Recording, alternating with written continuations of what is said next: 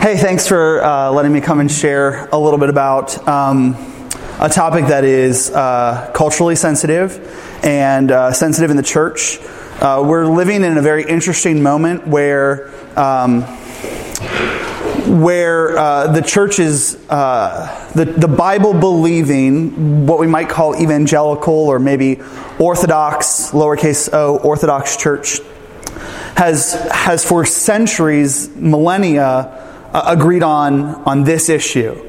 I mean, when we were killing each other with swords over baptism, we agreed on this issue. Uh, there's a uniform witness uh, on the basic outline of sexual ethics that lasted in, in the Bible believing church up until maybe like 1995. Um, and today, uh, we're just not all on the same page about uh, sexual ethics within Christianity. Um, and so, what I hope to do today is to, to really humbly share with you a piece of my story, but to, to say that I know that not everyone who experiences homosexual desire or participates in homosexual activity has the same story, and and so I want to honor that um, because because we're not we don't all walk the same road. Um, I also want to say that you guys freak me out. I do conferences with like a whole bunch of like middle-aged Midwesterners, and like the things that I need to address with them it's like way easier to try to be like the youngest, coolest guy in the room. but I can't here. like it's nine o'clock, I want to go to bed. My, my eight month old is going to be awake in five hours. But that's okay. so you, you guys just hold on. Let's do this together. Right? Um, let me pray. Father, uh, thanks for our time tonight. Um, May the words of my mouth and the meditations of our hearts together be pleasing in your sight, O Lord, our rock and our Redeemer. Through Christ, amen. Um, I grew up in the Christian tradition, in the Christian church. I was the annoying kid in Sunday school that knew more than the teacher and was proud of it. I was a Bible thumper who told my friends in biology in ninth grade that they were going to hell because they copied each other's homework. I was insufferable. Um, but I can remember very clearly at 14 years old, 15 years old, laying in my bed in the middle of the night, staring at the ceiling fan as it went dunk, good dunk, good dunk above me, thinking, holy crap, I'm gay. Um, if you grow up in like conservative evangelical Christianity and your whole identity is about being the most Christian kid in your high school, I mean, like, I had Christian bumper stickers attached to my gym bag. It was really bad um, that presented a problem for me in, in my thought. And the problem was this my worth is based on how good I am, and this is bad, and so I need to fix this. Um, within a year, I was having a conversation with my parents on the good furniture in the living room um, about the homosexual pornography that they'd found on our family computer. It was like 1999, and I didn't know about clearing browser history or anything like that. Um, and so we began a journey as a family. I went into uh, counseling, and the counselors really worked on my self esteem. I, I, didn't grow up in a gay bashing church. I didn't grow up in a like a like I was the Bible thumper, not the people around me. You have to understand that. And and, and so nobody was putting shame on me, but but but I knew that like there was something um, incongruous between what I felt and what I knew to be right. So I went to counseling, and the counselors tried to like make me feel better about myself. Um, and I did. I felt better about myself, but I still thought I had this fundamental problem I couldn't change. Then I went to a conservative Christian college where my identity built on being the good Christian kid was like challenged hardcore because all of these kids were good Christian kids, but they played acoustic guitar and threw frisbees. And I was like, I can't keep up. Um, so I swung, so I swung from being very legalistic, very Pharisaic, to being very licentious. I'm going to be like the cool Christian kid, and I'm going to smoke and drink, and that's uh, that. And because Christians can do that, man. Um, but the the thing was, I was still trying to find my identity in my performance, and there was this incongruity between what I was doing in the background. Um, I was at this point hooking up with people and and still using pornography and and that sort of thing. and so, um, halfway through college, I started to talk about what was going on in my heart and, and let this false image of myself fall down. Um, and then I got to like the intellectual battle. Um, I wanted to be gay and I wanted it to be okay and I didn't want to feel bad about it, so I had to do one of two things. I either had to dismiss Christianity or I had to reconcile Christianity and homosexual behavior. So I studied every passage, every book, every author. I read Gary Comstock and the gay liberation theologians of the 60s and 70s and 80s. Um, I, I, did everything I could to reconcile the two, but, uh, and we can talk about this at, at some other point, but the plain reading of the text of Scripture in context is that homosexual behavior is forbidden. So I couldn't reconcile them, so I had to do away with Christianity. That's like very short sentences that describe a very long period of time, but hang with me. So I had to do away with Christianity. I had to do away with the Bible. The center of Christianity is Jesus. Jesus claims to be God. If you read the Gospels, it's obvious that Jesus receives the Bible, uh, the, the Old Testament writings and law and, and prophecies as div- divine in origin. And so, um, if I could do away with Christ, I could do away with Christianity. And Christ's big claim is uh, his divinity, and that's proven by his resurrection. So, uh, I was in the computer lab chatting on AOL Instant Messenger, which very clearly dates when I went to college um, and tried to disassemble the resurrection with a friend of mine over the internet. There's this story in the Bible about Jacob wrestling with the angel of the Lord, and he says, I will not let you go until you bless me. And the angel touches his hip, and Jacob from that day on walks with a limp. When I couldn't get past the resurrection, when I couldn't get past Jesus, I walked away with a limp. I walked away accepting the Bible's teaching, but honestly feeling like a just terrible because I, I thought that what I needed to do was get fixed, be, be okay, and I wasn't still. Um, a couple years later, post college, I'm in probably the darkest, lowest point in my life. There's, um, and, and, I sit down with a guy named Tim who confronts me with a truth that makes me very uncomfortable, but is very liberating at the same time. I'm going through my litany. Why do I struggle with this? Why is it this way? Why can't I be okay? Why can't I feel okay? Why can't this be right? And Tim had been through this journey as well. Uh, he's a, a, you know 20 years older than I, and um, he looked me straight in the eye, and he said, "Alan, you struggle this way because you want to." I did not like wake up one morning and think, "Hmm, today gay. I'll do that." Like I didn't choose this temptation. I didn't choose this pattern. I don't remember choosing it. And yet, Tim was making a larger point. He went on to say, Alan, you get something out of this. You get love, you get affirmation, you get respect. I don't know what you're looking for, but you get something out of this.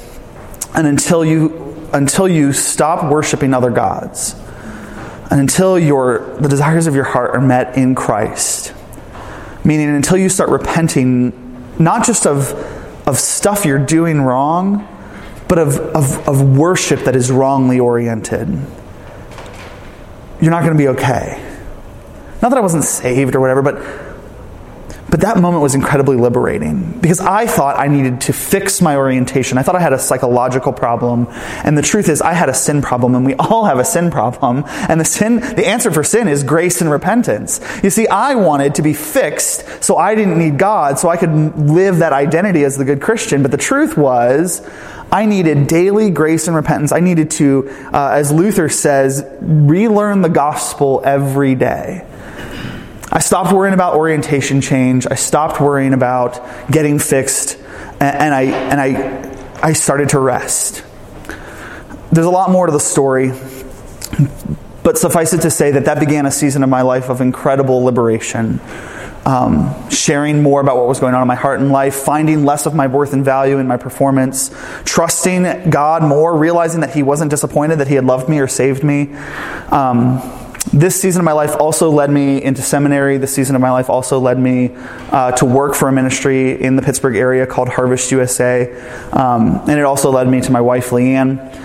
Um, I don't think that marriage is the end or the answer or the solution, especially not the solution, uh, to same sex attraction or homosexuality. And I think a lot of times we, the church, hold up marriage as like the be all end all. And I, I don't think that that's wise. I have brothers who I deeply love in the Lord who live out their, their, um, live out live faithfully in chastity uh, but for me i wanted to be married and so i got married and and all of this is because God convinced me that the gospel was for me every day. Um, I tell you that story because I'm trying to buy a little bit of credibility.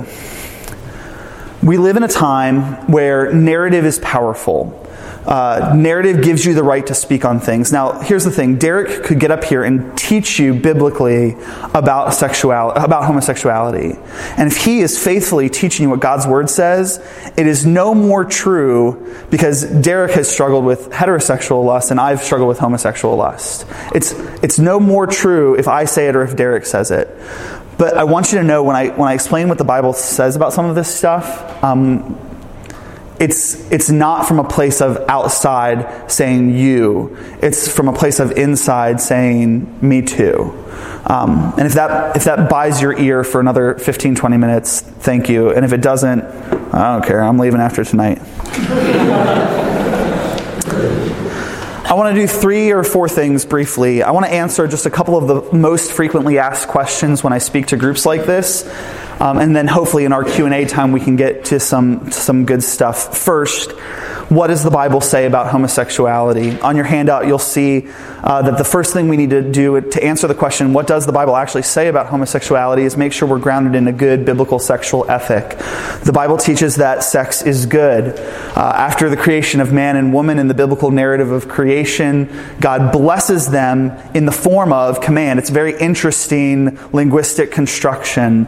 Um, God blessed them saying, and then his blessing on them is in the imperative form. It's commands. And the very first thing God says to newly created man is, be fruitful and multiply.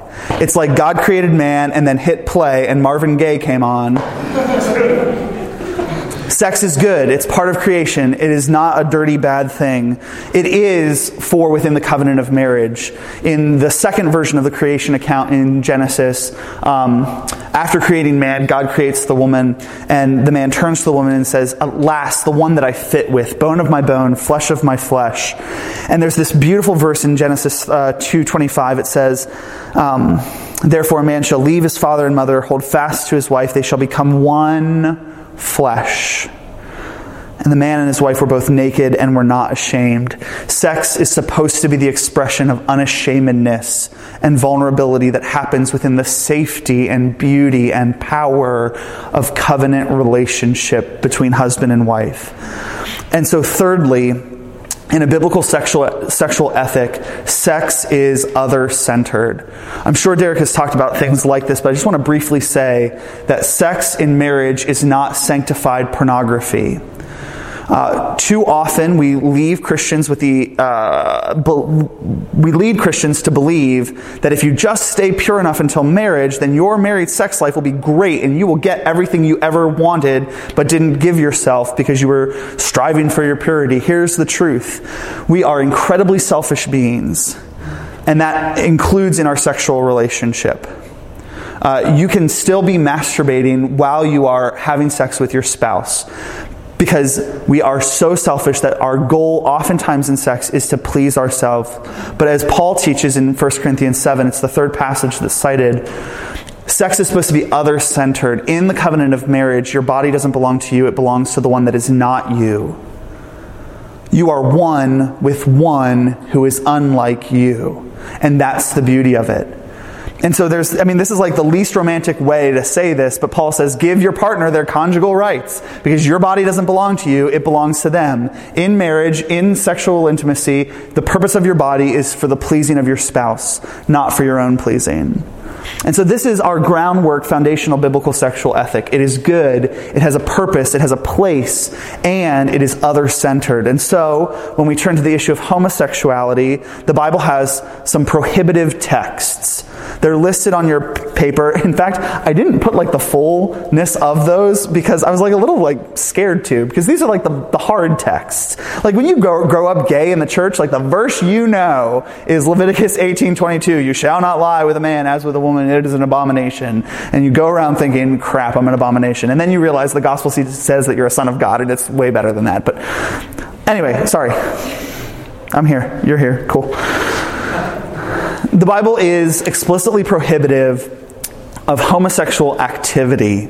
Robert Gagnon, in his book, um, The Bible and Homosexuality, which is kind of the definitive Bible explaining textbook on this issue, written by a guy who is not an evangelical Christian, um, does not come from an evangelical background, but dissects every instance in the Old New Testament and the Apocrypha about this issue of homosexuality, points out that the, the, the, Bible's prohibition is against homosexual activity in the Old Testament, in Leviticus, but also in the New. In Romans, uh, homosexuality, in Romans 1, it's equated with worshiping the creature rather than the creator. Uh, in 1 Corinthians 6, it is listed with a lot of other things, including drunkenness and thieving and greed um, and general sexual immorality and idolatry as characteristics of people who will not inherit the kingdom of heaven. Uh, in 1 Timothy, it is listed in that same context as well. We can talk about this more if you'd like, but uh, the plain reading of the text of Scripture is that homosexual behavior is prohibited. Um, it is not the only thing that is prohibited by the Bible, uh, but it is. And so um, we have to move on to some practical ap- applicatory questions. Uh, for example, um, if homosexuality is not, quote, a choice, how can it be wrong?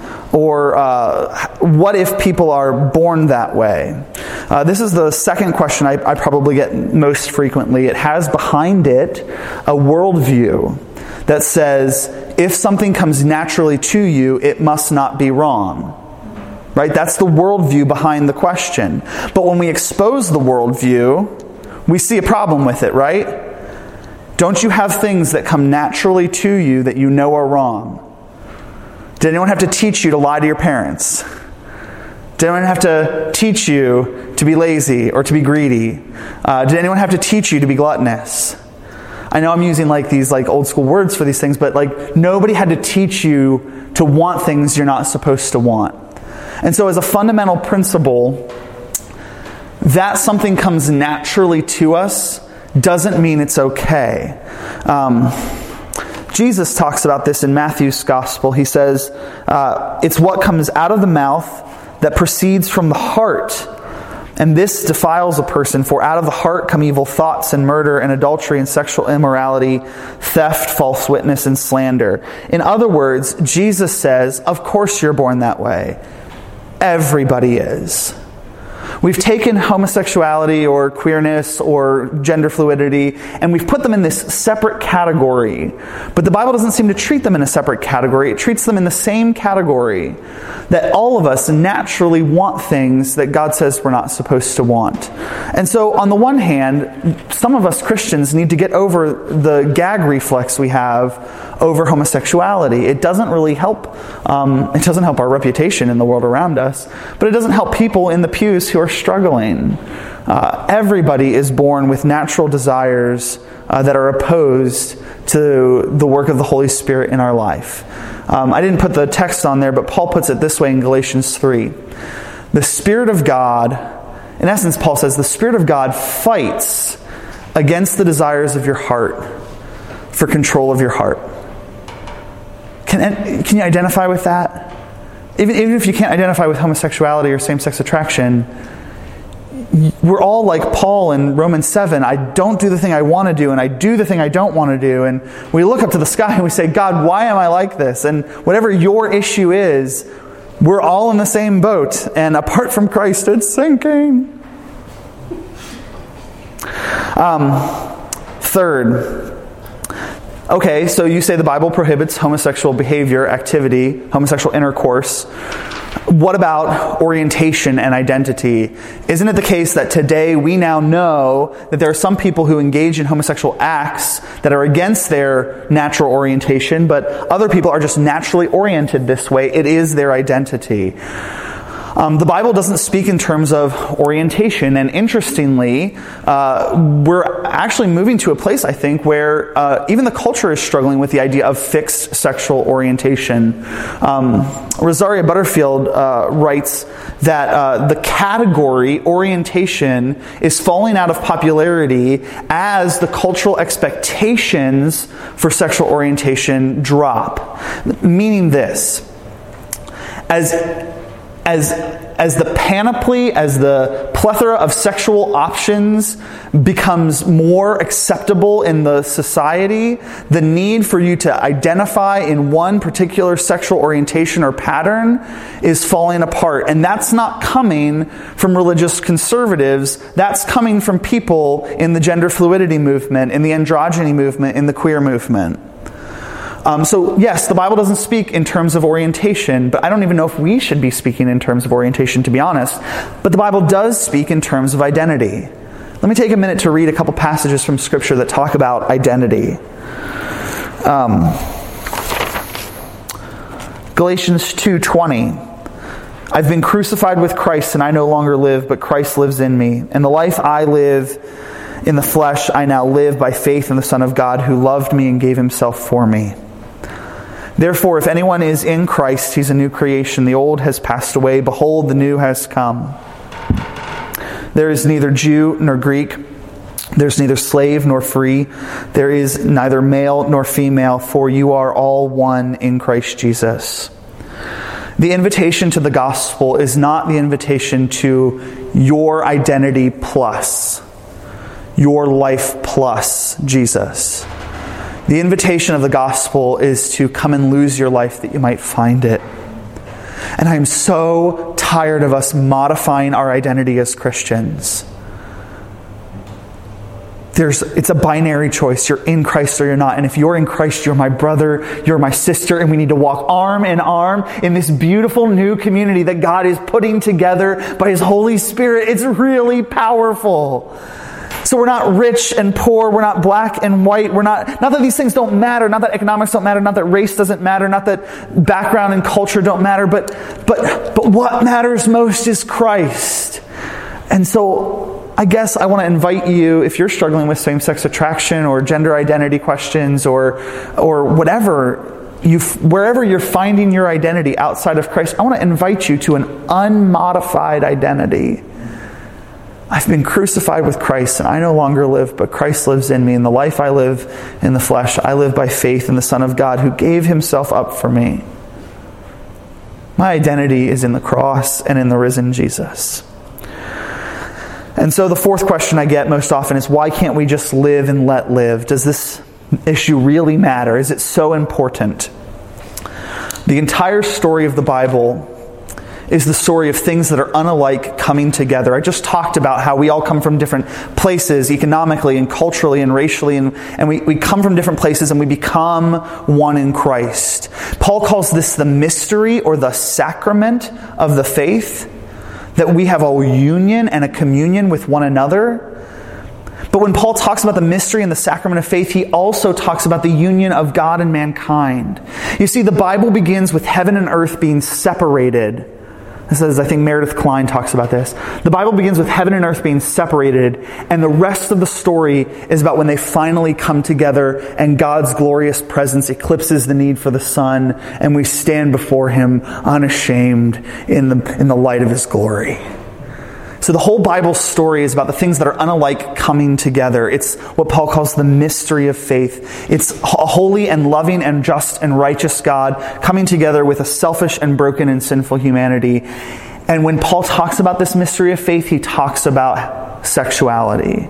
In Ephesians 5, he says that the husband and wife are naked and unashamed. He quotes Genesis 2. He says they become one flesh and this mystery, this sacrament is profound, and I'm speaking of Christ and the church. There are other issues about the authority of Scripture in our lives and the sufficiency of Scripture and what we believe about the Bible and how we read the Bible. All of these other things come into play about why this issue matters, but if I could just tell you one thing, it's that sexuality is supposed to be gospel preaching. And homosexuality preaches a different gospel It preaches the worship of the thing that is like me rather than the worship of the thing that is unlike me, the giving of worth to the thing that is unlike me. And the gospel story is that God unites himself to one that is unlike him. And that's why Paul says the one flesh union is the mystery of our faith. So, what does faithfulness look like for the LGBT Christian, the same sex attracted Christian? I think it looks like one of, one of two things. Well, first, faithfulness for the LGBT or same sex attracted Christian. And I like the phrase same sex attracted because it's less heavy with identity language. Um, the same sex attracted Christians' faithfulness is finding our identity in Christ and then either deep friendship and service in the kingdom of God in singleness or fidelity and service in the kingdom of God in marriage. And both are valuable and viable and plausible life patterns for people. Um, Sam Allberry Ed Shaw, and to a, a, slightly lesser degree, but I think still accurately, Wes Hill are three authors listed on the back of your handout that talk about what it looks like to live faithfully in an Orthodox Christian biblical sexual ethic as homosexual Christians who are, who are living in singleness. You're going to hear from some people tonight who, uh, and it just so happens that this is the way it shook out tonight. I wish we could have someone who's living in singleness here with us too to, to feed back to you. Um, but you, are going to hear from a few folks tonight who are living in marriage uh, in the midst of experience of same sex attraction. But we as the church need to hold up identity in Christ, not identity in your spouse, not identity in your sexual orientation, not identity in your job, but identity in Christ as the ideal and the goal and we all need to live faithfully in that. And so, the last question that I get most frequently how do I engage a world uh, who dis- people in the world who disagree with me? How do I engage people who struggle with same sex attraction? How do I engage LGBT friends and neighbors? Um, on your handout, I, I just broke it into a couple categories. I think the Bible gives us some good principles. For people who disagree with us, the Bible tells us to love our enemies and pray for those who persecute you. The Bible tells Israel when they were in captivity uh, to be a blessing to their captors. Uh, Jeremiah says, uh, Bless, settle down, buy homes, bless the city, even though they took you captive and raped and pillaged. And, to, you know, so, so if, if, if Jeremiah can say that, if God can say that through Jeremiah to them, I mean, we need to be a blessing to our neighbors, even if they don't agree with us. Um, Peter gives a good model for this, a good attitude with gentleness and respect. Know what you believe, give an answer for it. Um, you don't need everyone around you to know why they're wrong. What you need to do is faithfully represent Christ through a gentle, humble spirit uh, if you are a believer. How do we engage LGBT people outside the church? I think the principle of the neighbor or the sojourner is appropriate here uh, Israel, anytime an alien, a sojourner, came into the camp, they were to welcome them and show hospitality to them because we Christians are supposed to know what it's like to be sojourners. We wandered, right? We wandered in the desert for 40 years and we wandered in darkness, waiting for the light of Christ to be revealed. And, and, and so we know what it's like to be outcast, and so we need to welcome the person who is unlike us into our camp and, and we feed them and we show hospitality to them and we love our neighbor as ourselves.